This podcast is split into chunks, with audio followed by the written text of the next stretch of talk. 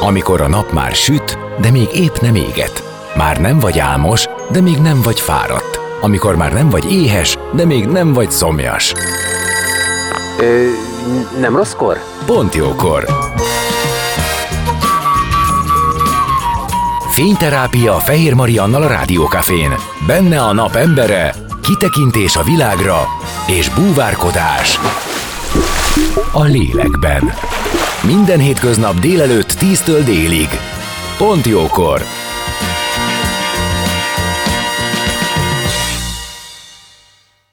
Szép jó napot mindenkinek, én Fehér Marian vagyok, és ma itt a Pontjókorban egy nagyszerű adás ismétlését hallhatjátok, amely még évelején készült Boglacsik tíme a kapcsolati erőszak és emberkereskedelem szakértővel, aki maga is testileg, lelkileg bántalmazott gyerekkort élt túl. A saját történetét nyíltan felvállalva mesél arról, hogy az áldozatok mit élnek át, mennyire személyiség és önbizalomromboló a kiszolgáltatott helyzet, hogy a meneküléshez mennyire fontos a környezet észlelése és támogatása, miközben komoly a veszélye az elszigeteltségnek. Hogy nehéz, ám de van remény az ilyen helyzetből való gyógyulásra. Ő maga például ezután arra tette fel az életét, hogy másoknak segítsen. Ő lesz ma a napembere, és mivel a kezdet-kezdetekor az anyag valahogy nem került ki a netre, adás után ezt most majd pótoljuk, és megtaláljátok az anyagot a Spotify-on és az online felületeinken. Maradjatok, mert zene után már is kezdünk. A napembere. Most jöjjön valaki, aki tényleg valaki.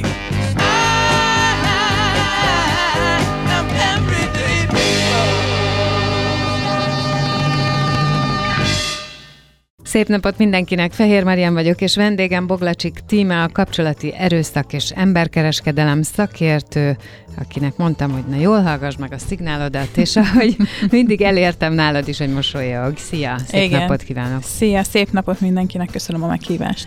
Hát csak azért is, mert azt én már előre jeleztem, hogy ez bizonyos szempontból a téma miatt egy nehezebb órának számít, bár én azt gondolom, ahogy te tudsz erről beszélni, nagyon sok információt tartalmaz, nagyon érthető, nagyon átláthatóvá tudod tenni ezt a problémakört, még akkor is, hogyha egy nehéz témáról beszélünk, és hát nem ússzuk meg azt, hogy egy kicsit a saját történeteddel kezdjünk, mert hogy ezt is mondtam az előrejelzésben, hogy te magad is elszenvedője vagy testi-lelki bántalmazásnak kisgyerekkorból, és te ezt vállalod, valószínűleg már megdolgoztál vele, és pontosan ebből kiindulva tudsz másoknak segíteni, illetve hát nyilván ezért tudsz nagyon sokat ennek a természetéről. Úgyhogy arra kérlek, hogy ami neked komfortos, azt, azt, azt mondd most nekünk. Oké, okay, köszi. Uh, hadd térjek vissza az első gondolatodra, hogy hogyan kell, vagy hogyan lehet erről beszélni. Uh-huh. Uh, nyilván elég régóta dolgozom ezzel mindenféle szempontból, tehát Igen. egyre inkább természetessé válik, és én azt gondolom, hogy, hogy, hogy így is kellene ezt kezelni. Ö, olyan értelemben, hogy maga a jelenség nem, nem szabadna, hogy természetes legyen a bántalmazás, ez nem oké, okay, hogy természetes, viszont kell róla beszélni, és nyíltan kell róla beszélni ahhoz, hogy minél többen felvállalják, és minél többet segítséget tudjanak kérni, és kapjanak is ebben. Igen, meg az is, hogy, hogy mi magunk is érzékenyebbek legyünk rá, ö, észrevegyük, esetleg tudjuk jelezni, és ne tekintsük ezt, de hát nyilván majd erre ki fogunk térni, hogy amikor azt érzékeljük, hogy valahol ilyen van, ne tekintsük ezt magánügynek. Mármint egy család van. belső magánügyének, amikor jól láthatóan valaki ebben nagyon szenved. Így van. Ö, és ha már segítség, ö, én a, erről többször beszéltem, de, de azt gondolom, hogy, hogy, hogy mindig megvan a tanulság az én történetemnek is. Én kislány voltam, ez nem most volt sajnos, vagy hál' Istennek, és én nagyon súlyos bántalmazott gyermek voltam. Engem a nevelőapám bántalmazott mindenféle módon, és értsünk ebbe mindent bele és ez azért húzódott, én nagyjából, tehát úgy emlékszem, nagyjából, hogy két-két és fél év volt az az időszak, amíg nekem ezt át kellett élnem, de volt segítségem. És annak idején nem volt az a fajta gyermekvédelmi jelzőrendszer, amely most van, hiszen 90-es évek elejét írtuk akkor, a gyermekvédelmi törvény 97-ben íródott meg, és akkor fogadták el mégis már nagyon jól tudott működni egyfajta mechanizmus, hogy a pedagógus, az én tanítónénim észrevette, hogy valami nincsen rendben. Bekapcsolódtak egyébként, mint később kiderült a szomszédok is, petíciót fogalmaztak meg, a gyámhatóságot megkeresték. Tehát, hogy egy csomó olyan ember vett körül, aki segíteni próbált. És ez a segítség, ez nem csak kifejezetten arról szólt, hogy engem abból a helyzetből valahogy kimenekítsenek, hanem arról is szólt, hogy ezt a két és fél évet valahogy fel tudjam dolgozni, és tovább tudjam élni az életemet, és egy, hát egy viszonylag normális felnőtté tudjak válni. És ehhez is a, a pedagógusok, a nagyszüleim, akik felneveltek, aztán hozzájárultak. Mert kikerültél a családból? Én, én nekem szerencsém volt, igen, kikerültem a családból, és nem, hogy szerencsém volt azáltal, hogy kikerültem, hanem nagyon jó helyre kerültem ki. Azért ez sem mindig hát, hogy nem. természetes, persze, hogy ha persze. valaki kikerül az egyik rossz helyzetből, akkor utána pozitívvá válik a történet. Tehát azért ezzel kapcsolatban is vannak ugye mindenféle hírek, meg, meg, mm. meg történetek, de nekem nagy szerencsém volt. Az pedig már egy, egy további nem is tudom, ön, ön, önmagammal való dolgozás volt, hogy egy hasonló szakmát választottam. Mindig azt szoktam mondani, hogy a szociális szakembereknek, pszichológusoknak megvan a maga csomagja, vagy mm. mindenkinek megvan a maga csomagja, de ezeknek a szakmát űzőknek aztán meg pláne, és én ezt vállalom is, hogy nagy valószínűség szerint ez volt az az indítatás, ami miatt én aztán elkezdtem közgáz után a szociális területtel foglalkozni, és ma már ebben is dolgozom, illetve hát 16 éve foglalkozom, 16-17. éve foglalkozom igazából áldozatokkal. Csak ha egy picit visszatérünk erre, és nem feltétlenül akarok ebbe vájkálni, hiszen mondtam, hogy annyit mondja, mi komfortos, de azt jól értem, hogy akkor édesanyja, nevelő, apa, gyerekek, te és testvéred, és ebben volt egy bántalmazás, amiben az édesanyja nem szólt bele, vagy nem vette észre, vagy nem foglalkozott uh-huh, vele, uh-huh. vagy ő maga is bántalmazott volt. Igen, nagyon, nagyon ritkák azok a, az esetek, amikor vagy egyik, vagy másik bántalmazott van. Sőt, inkább azt mondanám, hogy nagyon sokszor úgy indul a történet, hogy, hogy a, mondjuk az anyukát bántalmazva, Igen. először a bántalmazó, és onnantól kezdve egyébként, hogy a gyereket is elkezdi bántalmazni az elkövető, az egy nagy fordulópont egyébként a szülők, vagy, a, vagy mondjuk a, ebben az esetben mondjuk az anyuka életében, és ilyenkor szoktak nagyon sokan segítséget kérni, mert hogy ez az a pont, ami már nem fér bele, mert azt még úgy elviseli nagyjából, hogy őt bántalmazza az élettársa férje bárki, de az, hogy a saját gyerekét, azt már nehezem. Na most a mi esetünkben ez nem így volt. Nálunk igazából mindenkit bántalmazott a nevelőapám, mindenkit nagyon súlyosan.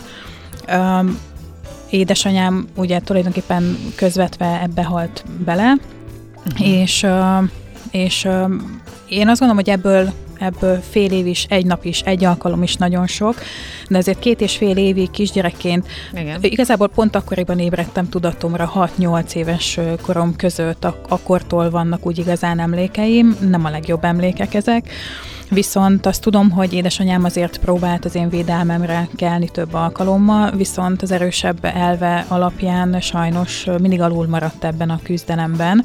Volt, hogy elszöktünk, próbáltunk menekülni, viszont hát azt hiszem, hogy erről is mindenképpen kell majd beszélgetnünk, hogy hogy miért történik az, hogy visszamennek az áldozatok? Azt akartam mondani, hogy Tehát, na, hogy... akkor te valószínűleg pontosan jól tudod, mert ugye ilyenkor jön egy rendezett háttérrel rendelkező, egyébként ilyen emlékekkel nem rendelkező, így értem, tehát uh-huh. véletlenül félres ne értse bárki, hogy a, a, annak az embernek a kérdés, hogy de hát miért nem mentek el, miért nem hagyták ott, hát ilyenkor megteszek mindent, és ugye az ember sorolja azokat az érveket, amik tiszta fejjel, úgyhogy ez a közelbe uh-huh. sincs, érthető ugye ez egy egészen más, beszorított, kitett állapot, amikor ez van, amikor van adott esetben lakhatási, anyagi, anyagi bármilyen függőség, és hát feltehetően valami érzelmi is, aminek nem tudjuk az előjelét, de majd el mhm. fogod mondani. Szóval, hogy igen, ez egy létező dolog, hogy nem olyan egyszerű ebből menekülni, sőt, és itt már átérünk a természetére is,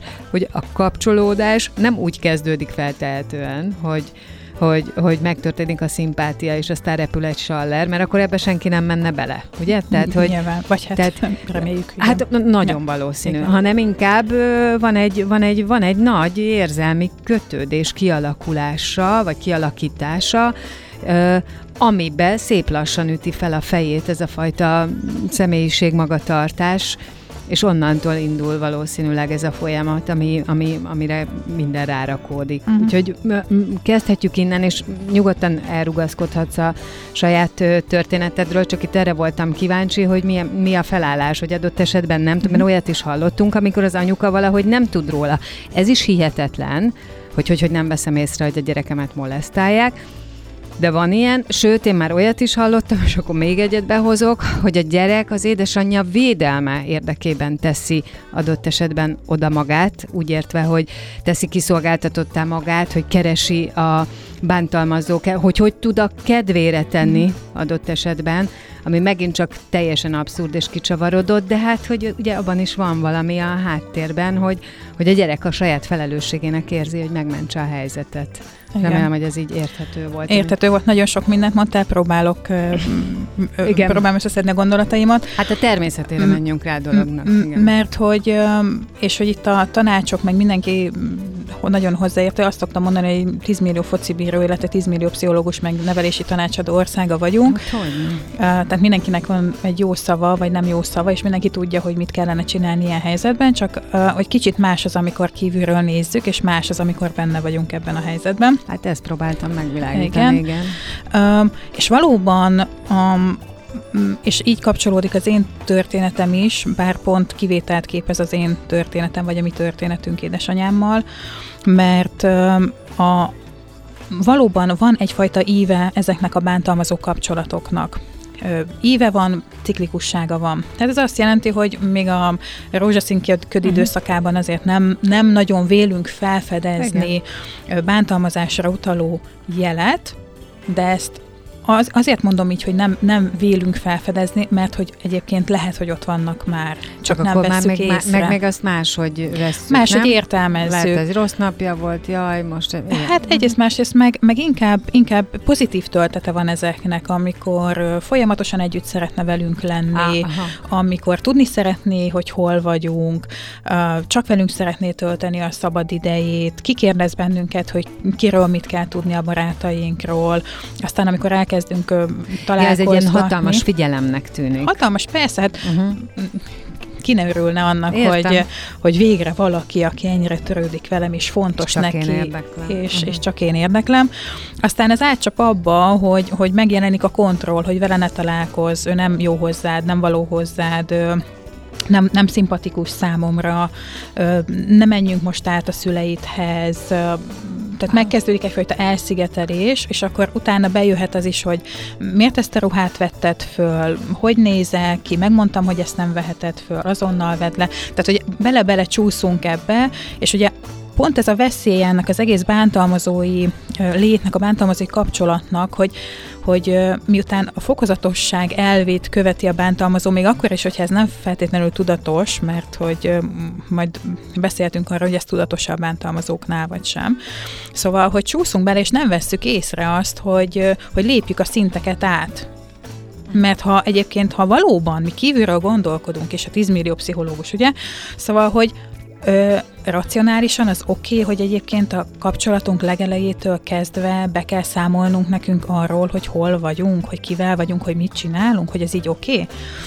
Azt gondolom, hogy most mi így beszélgetünk, és próbálunk racionálisan gondolkodni, nem oké. Okay. Ellenben nem vagyok benne biztos, hogy én nem tudnék belecsúszni egy ilyen helyzetbe a rózsaszín köd miatt. Szóval, hogy, hogy emiatt meg nem, nem, nem, nem szabad az áldozatokat, vagy a, a potenciális áldozatokat bántani, mert hát milyen, a, milyen az elménk, meg a, a pszichénk, hogy igazából nagyon vágyunk arra, hogy foglalkozzanak velünk, és hogyha tényleg nem vagyunk késznél, hogyha tényleg nem, nem, nem, nem is merül fel bennünk a gyanú, akkor könnyen bele lehet ebbe csúszni, és a határok mosódnak el, és aztán ott tartunk, hogy megtörténik néhány hónap után mondjuk az első pofon. És addigra már adott esetben talán ö, eléggé el is vagyunk ö, szakítva a környezetünktől, Igen. vagy, vagy ö, egy, egy olyan konfliktus lett generálva, ami miatt nehéz ö, felvenni olyan kapcsolódásokat, ahova mondjuk lehet jelezni. Ugye ez az izolálódás, ez egy elég, elég ö, jellemző. Igen, igen, és, és közben meg milyen ciki, nem, hogy egyébként hónapokig áradozok valakiről, Hogyne, a barátaimnak, persze. és aztán meg fel kell azt vállalnom, hogy valami mégsem kerek ezzel.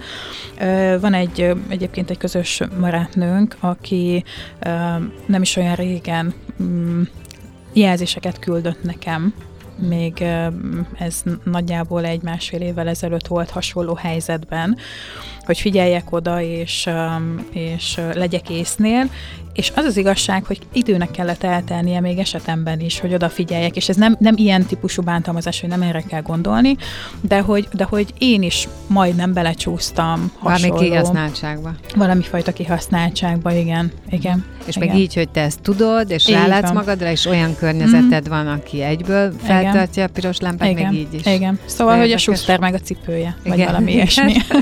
Jó, hát innen fogjuk folytatni a beszélgetést vendégemmel, Boglacsik Tímával, aki kapcsolati erőszak és emberkereskedelem szakértő. Maradjatok ti is, zenélünk és jövünk vissza. A napembere. Most jöjjön valaki, aki tényleg valaki.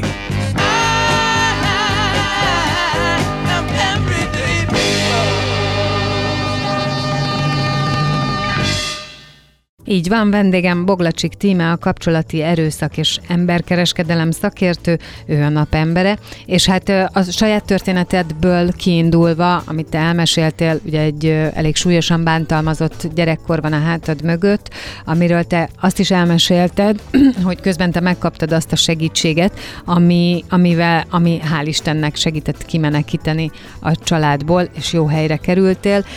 Ettől függetlenül neked ezzel a két és fél évvel együtt kell élned, illetve el kellett kezdeni feldolgozni, és be is kellett fejezni ennek a feldolgozását feltehetően, hogy te felnőtt korodra tudjál ezzel foglalkozni, tudjál olyan embereknek segíteni, akik hasonló helyzetben vannak, illetve nem utolsó sorban szerintem az is egy nagyon fontos dolog, hogy a társadalommal megértetni ennek az egésznek a, a természetét, a, a, a ritmusát, a dinamikáját, és azt is, hogy ez nem, nem valakinek a belső családi magánügye, hanem sokkal inkább ez valami olyan, amiben kell segíteni. Na hát ezzel kapcsolatban azért nagyon-nagyon sok kérdés felmerül, ugye ide ki is tértünk, hogy általában az a kérdés, hogy ez a valaki, aki elszenvedi a, a bántalmazó kapcsolatot, az miért nem lép ki, miért nem vesz egy nagy levegőt, miért nem megy tovább. És itt a zene alatt is beszélgettünk arról, hogy te magad is mondtad, hogy nemrég te egy másik kitettséggel, kitettséget hozott kapcsolatban majdnem, hogy belecsúsztál, de hál' Istennek a saját jelzőrendszered, és egyébként a környezeted is felhívta a figyelmedet arra, hogy itt valami nem oké, és akkor hátrább tudtál lépni az egészből. És pont az jutott eszembe, hogy attól még, hogy egy valaki átéli ezt, adott esetben te, attól még a mintázatodban ez van benne, és nem tudom ezt máshogy fogalmazni, hanem úgy tudom mondani, hogy attól még nem tudod feltehetően jó darabig, hogy lehet más. Most ezt, ha egy kicsit jobban megvilágítom, akkor mondjuk az én édesapám egy nagyon kedves ember volt, aki soha az életében nem emelte rám a kezét, és hát kiabálni sem nagyon kiabált, maximum nagyon indokolt esetben. Innentől kezdve számomra az érthetetlen lenne, hogyha valaki rám emelné a kezét, illetve az is, hogyha valaki elveszti a,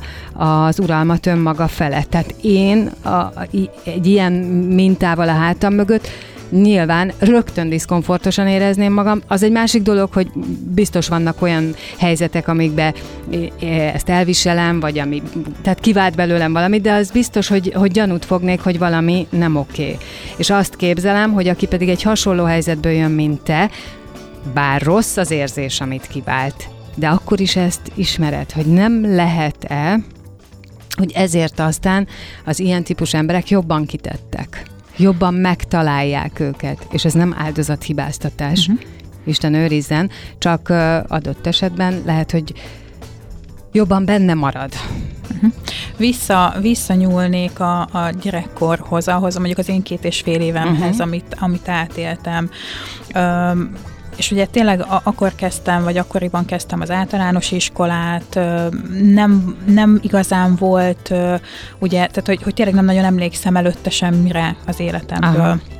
Arra az időszakra pláne. viszont Mhm. eléggé, Uh-huh. és, öm, és azt tudom, hogy, hogy, és ezt mondani is szerettem volna az előzőekben, hogy abban, abból a szempontból volt kivét, kivétel, vagy képezte kivételként a mi történetünk, úgy általában a bántalmazói szakaszokat, vagy, vagy ívet, hogy a mi esetünkben szinte azonnal elkezdődött a bántalmazás. Aha. Tehát, hogy, hogy egyből uralta a teret, nagyon súlyos bántalmazásokra kell gondolni.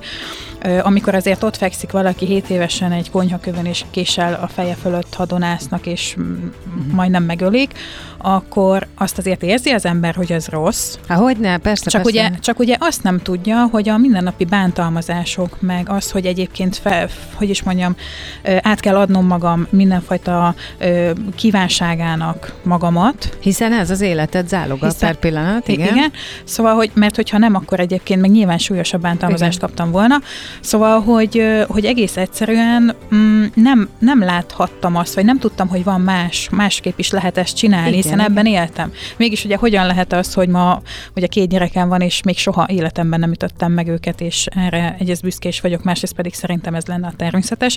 Szóval, hogy hogy azok, akik akiknek, nem, akiknek nem, nincsen olyan szerencséjük, vagy nem volt olyan szerencséjük, hogy kikerüljenek ebből, azok bizony hosszú-hosszú időn keresztül, akár egész életükben, eddig életükben azt a mintát látták, uh-huh. hogy hogyan kell kezelni ezeket, vagy hogyan kezelik otthon ezeket a konfliktusokat, hogy simán belefér a bántalmazás, hogyha valami kiborul, akkor megüthetik őket, hogyha, hogyha a, a, a, hány, hány szökés van amiatt egyébként, mert hogy a családok egyszerűen nem tudják azt ö, feldolgozni, vagy elfogadni, adni, hogy a gyerek mondjuk rossz jegyet kap, és azonnal büntetésre számíthat, hogy még mindig működik a térdeplés intézménye, a bezárás, a, a mindenféle testi fenyítés, és, és hogyha innen indulunk ki, akkor nagyon hosszú idő még az, amíg átfordulhat ez egy generáció, Persze. hogy, hogy ez nem oké, ez nem elfogadható.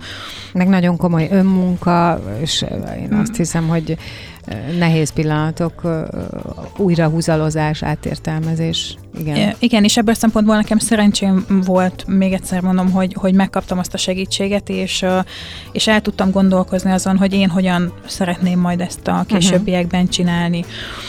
Viszont azok, akik él, egész életükben ebben éltek, nagyon könnyen, vagy talán még könnyebben maradnak egy ilyen helyzetben, hiszen ugye ezt a, ez a, ezt a mintát látták otthon, hogy, hogy volt egy Ez nagyon... valahonnan ismerős, akkor is, ha nem Igen. jó, de ismerős.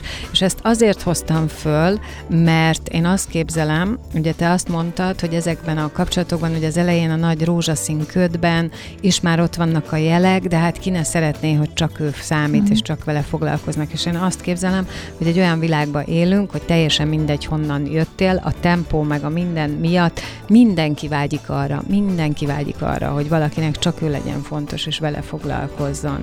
Ezért aztán azt is gondolom, hogy nagyon sok az ilyenfajta deformitás ebben a világban, nagyon sok az ilyenfajta...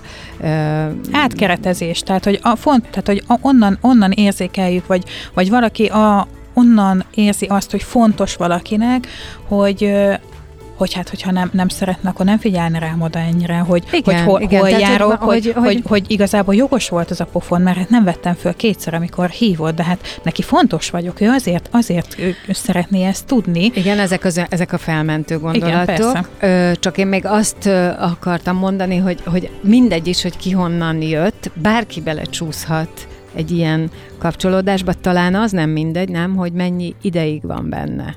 Uh-huh. Tehát, hogy amikor a, a, ahogy egy kicsit magamat is felhoztam példának, tehát, hogy lehet, hogy nekem egy fékevesztettség, egy túlzott ö, ö, indulat, kezeletlenség, az, az, az nekem ugye nincs benne a mintámba, abból mm-hmm. én elmenekülnék, vagy, vagy ki tudja, tehát nem tudom én, hogy félelmemben mit csinálnék, tehát nem azt akarom mondani, hogy fú, most akkor én nagyon mm-hmm. tudnám, de, de amit te mondtál, hogy talán jobban benne marad az, akinek a, a mintázatában bár rossz, de mégiscsak ott van ez, mint valami ismerős dolog.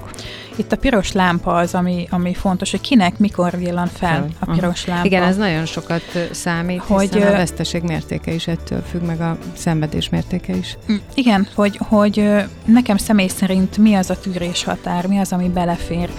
És amire ugye korábban utaltam, hogy hogyha ebben vagyunk nagyon hosszú ideig, és lépjük át a határokat, akkor viszont egyre több minden fog beleférni. Tehát jönnek a következő. És egyre, egyre nehezebb lesz annak a piros lámpának felvillanni. Uh-huh. És ezért is nagyon, nagyon fontosnak tartom, hogy vegyenek minket körül olyan barátok, akiknek a jelzésére figyeljünk, már amennyiben ugye még vannak barátaink, és, és tudunk az ő jelzéseikre figyelni.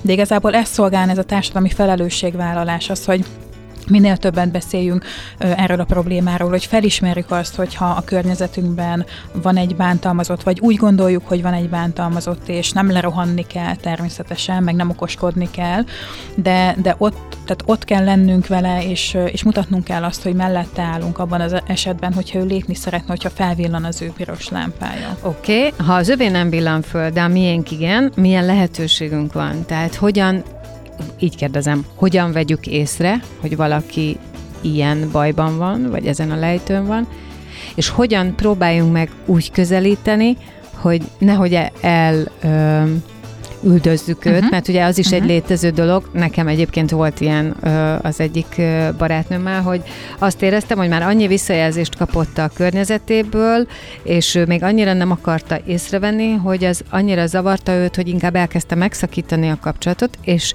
én azt a, a magatartást választottam, azért, hogy kapcsolatban maradjunk, hogy nem tettem megjegyzéseket, hogy de legalább uh-huh. tudjam, hogy mi történik. Uh-huh. Ezt szerintem nagyon jól tetted egyébként. Hát inkább eszköztelennek éreztem magam, és azt éreztem, hogy ez egyfajta gyávaság, de, de így gondoltam, hogy legalább, legalább akkor tudok róla. Aztán természetesen ez megoldódott, de...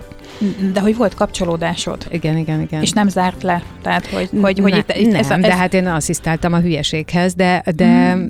szóval én ezt éltem meg, Aha. de hogy mit kell Aha. csinálni.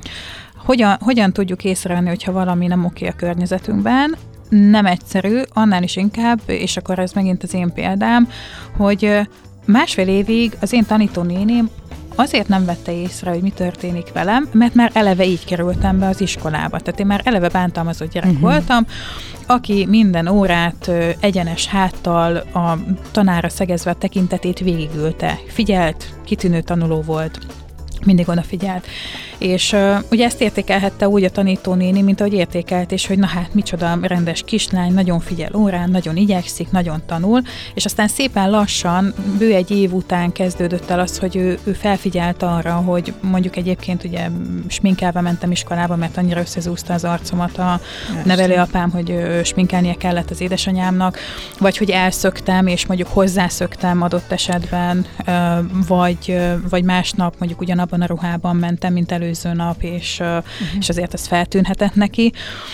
Viszont, tehát hogy, hogy, hogyha mondjuk egy munkahelyi közösségről beszélünk, abban az esetben azért ott én úgy gondolom, hogy feltűnhet a változás, hogyha valaki, és nem csak arról beszélek, hogy rossz paszban van, vagy ugye hétfő van, és az egész, egészes semmi kedve, hanem akár befelé fordulóvá válik, kevésbé nyílik meg, nem nagyon ö, kapcsolódik társasághoz, elvégzi a munkáját és hazamegy, nagyon figyel arra, hogy pontosan elinduljon, ö, pontosan érjen be és pontosan elinduljon a munkából, hogy ö, adott esetben mondjuk bizonyos időközönként, de, de mondjuk értsük ezt, hogy fél óránként mindig a telefonjához nyúl, mert egyébként az a megállapodás otthon, hogy be kell jelentkeznie, uh-huh. hogy akkor biztosan tudja az ember, hogy hol van.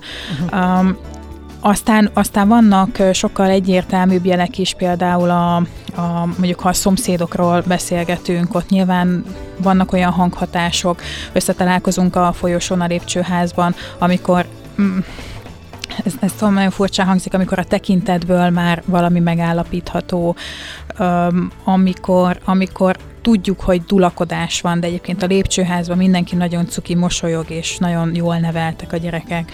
Legyenek ezek azért bizonyos szempontból intőjelek, és én mindig azt mondom, hogy nem kell, nem kell, hogy is mondjam, egyből rendőrért kiáltani, és, és az első sírásra a gyerekhez kihívni a gyámhatóságot, viszont az, hogyha ez valóban rendszeresen előfordul, hogyha valóban azt halljuk, hogy ez a gyermek nem, nem mondjuk úgy idézőjelben nem hisztizik, hanem itt komolyabb probléma van, akkor igenis kötelességünk jelezni azt a megfelelő hatóságok felé. Amikor így kívülről próbál valaki segíteni, kaphat elutasítást eleinte, ugye? A áldozattól. Persze, persze, és erre oda is kell figyelni, amit te is meséltél történetet, hogy meg kell találni azt a határt, amikor még jelezzük, hogy szerintünk ez nem oké, és egyébként mi ott vagyunk és segítünk, viszont hogyha ha nagyon elutasítást kapunk, és azt látjuk, hogy lezár az illető, akkor egy picit hátra kell vonulnunk, és egy picit később kell megpróbálnunk újra, tehát hogy, hogy bizonyos idő elteltével, mert mert lehet, hogy még nem jött el benne a, a, mhm. az a gondolat, hogy ő ebből ki szeretne lépni, vagy valamit szeretne csinálni ez ellen.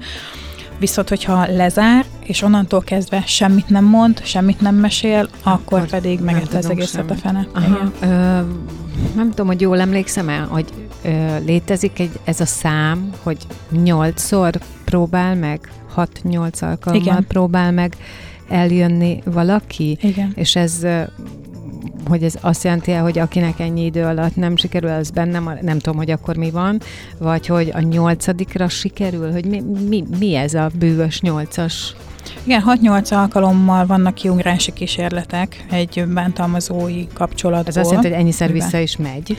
Igen. De ez ugye átlag, tehát van, aki 25-ször, van, aki pedig elsőre is már ki tud lépni egy ilyen uh-huh. bántalmazó kapcsolatból. Viszont ugye a, azt nem fejtettük ki teljesen részleteiben, hogy, hogy mi az, ami, ami visszahúzza, vagy benne tartja ebben a kapcsolatban. Hát Gondoljunk bele, hogy hónapok óta benne vagyunk, elszigetelt a párunk, mm. lehet, hogy munkát vagy se vállalhatunk, mert nem enged dolgozni, mert hogy akkor ki tudja, miket csinálunk ugye kivel. Tehát benne vagyunk egy olyan kiszolgáltatott, anyagilag is kiszolgáltatott helyzetben, hogyha nincsen meg az a fajta akár anyagi, akár kapcsolati tőkénk, amely által mondjuk kiléphetünk ebből, és a lakhatásunkat, élelmezésünket meg tudjuk oldani, akkor inkább azt mondjuk, hogy oké, okay, tudom, nagyon rossz, de hogy még, még ott legalább kapok hát enni, és van hol. Ez, egy, ez egy gazdasági függés, ezt így is hívjuk egyébként, azt mondta, hogy gazdasági bántalmazás, gazdasági uh-huh. függés is. Uh, ha vannak gyerekek, vagy, vagy próbálunk a szépre emlékezni, ugye mindig azon prób- emlékezz a szép dolgokra, hogy hát végül is igazából, ha nem iszik, jó ember, ha, ha, ne, ha nem bosszantom fel, akkor nincsen vele gond, meg végül is, hogyha megtanulnék ezzel együtt élni, és nem bosszantanám, és, és, és nem provokálnám, ugye ezt hányszor halljuk, hogy provokáljuk, akkor biztos, hogy nem, nem bántana ennyiszer. Szóval, hogy, hogy a mi pszichés, pszichénket is átfordítjuk, és próbáljuk kiszolgálni az ő elvárásét, hogy hogyan kellene nekünk ahhoz élni, hogy mi ne bosszantsuk őt, mert hát hiszen ugye szegény igazából ember, hát szegény hát, ember, hát, hát persze, hogy elcsattan egy pofon, hát, hát hogyan is lehetne. Arról meg nem is beszélek, amikor gyermekek vannak már, és uh, ugye szorosan kapcsolódnak a, a bántalmazóhoz, mégiscsak a szülője szereti. Ja, ő az apukája, ő az anyukája, mert egyébként ez azt is mondhatjuk, ugye, hogy ez nem csak, most nőkről beszélünk többnyire, de ne, ez, ez bárkivel, így van, így, így van. van, tehát hogy, tehát, hogy férfi bántalmazottak is bőven vannak. Ö, visszamennek ugye a gyerekek esetében Főleg azért azt kell mondani sajnos, hogy a fiúgyermekek esetében, amikor már kamaszodnak, egy csomó mindent átvesznek, ugye a mintakövetés. Ja, igen. És amikor kikerülnek mondjuk egyébként a krízisközpontokban is megtapasztalják ezt a kollégák, hogy amikor kimenekítenek egy családot, és már nagyobb bacska a fiú, akkor ő veszi át gyakorlatilag az apa szerepet, vagy a, a család fenntartó, vagy irányító szerepet, és nagyon sokszor folytatódik, másképpen nyilván, de folytatódik Hasonló az a fajta bántalmazás. Ilyet én is láttam már, nagyon megdöbbentő. Igen, igen. Na jó, innen fogjuk folytatni, még zenélünk egyet, és aztán van egy kicsi időnk, hogy kitérjünk arra, amit én már a műsor elején is mondtam, méghozzá ugye a közösségi média ereje ebből a szempontból is, a kereső posztok, amit műsor előtt mondtál nekem, hogy, hogy nagyon sok esetben menekülés közben a bántalmazótól kikerült, kikerült kereső poszt, az aztán azt az eredményt hozza, hogy a menekülő ember visszakerül oda, ahonnan indult, és ez nagyon nehéz, úgyhogy nem tudom, hogy ez, ez ellen mit és hogy lehet tenni, de innen fogjuk folytatni. Boglacsik címával maradjatok. A napembere. Most jöjjön valaki, aki tényleg valaki.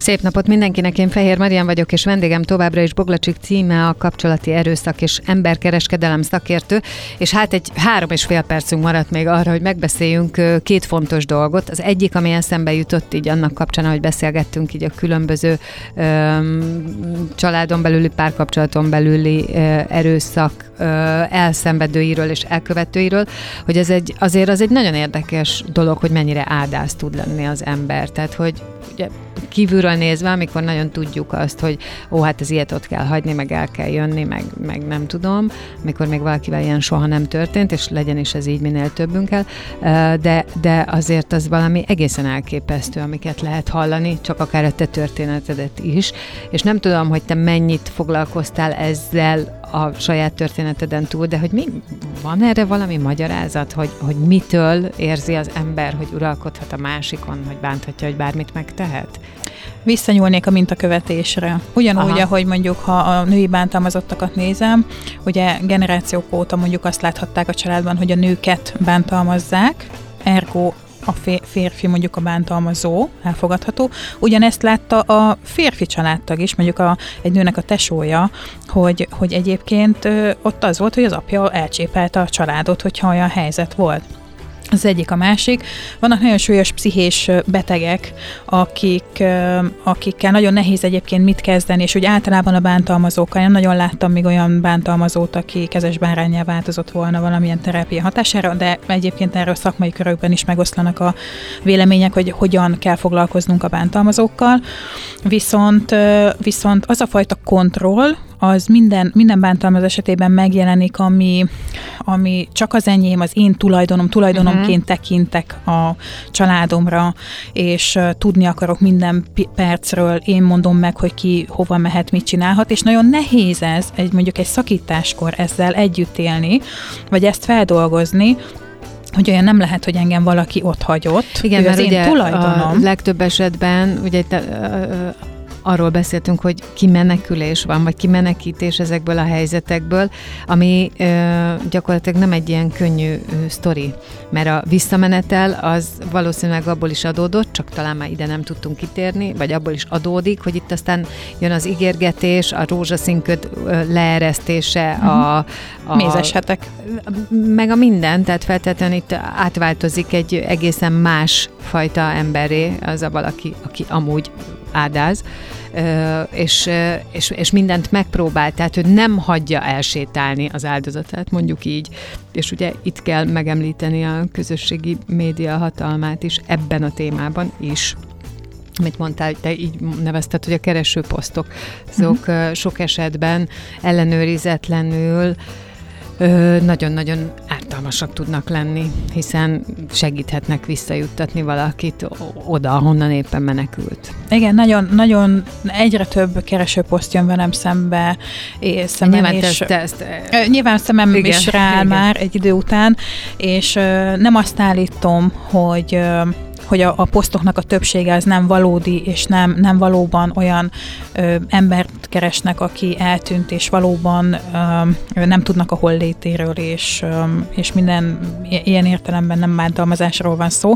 De igen, igen, belefutottunk nagyon gyakran abba, hogy a bántalmazó mindenféle mézes-mázos szöveggel kereste ez egyébként később kiderült, hogy áldozatot, vagy a nagymama kitesz családi fotót, hogy várja vissza a kis menyét, és hogy nem tudja, hogy mi történt, de jöjjön vissza, vagy a négy gyerekes anyuka, aki eh, papucsban este fél hétkor teljesen váratlanul elhagyta a családot, mi lehet, hol lehet, gyere vissza, én édes drága feleségem.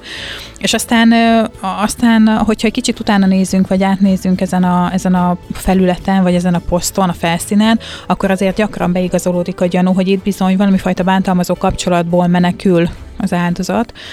Viszont az internet népe meg segítőkész, meg segítőkész népség vagyunk, és pont azért, mert hogy gyakorlatilag mindenki rendelkezik közösségi médiával, meglátok az utcán valakit, mintha láttam volna, és jelzem azt a keresőnek, hogy egyébként én itt és itt láttam a te feleségedet vagy férjedet.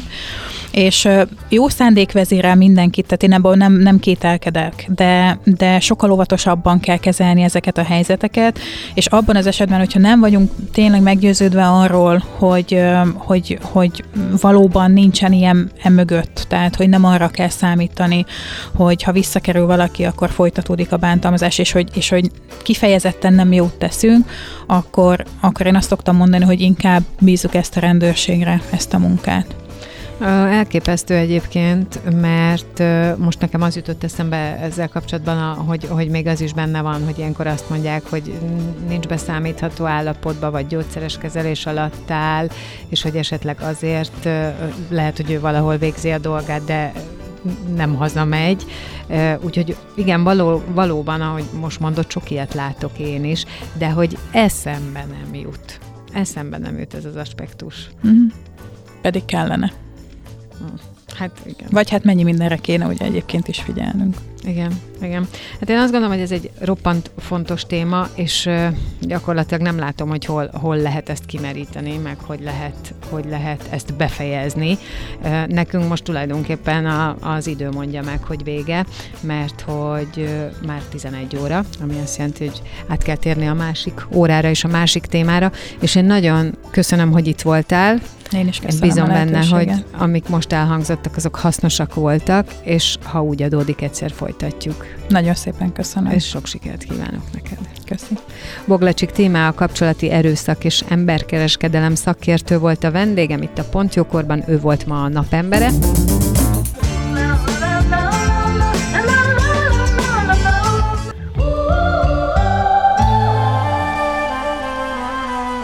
Az elhangzott műsorszám termék megjelenítést tartalmazott.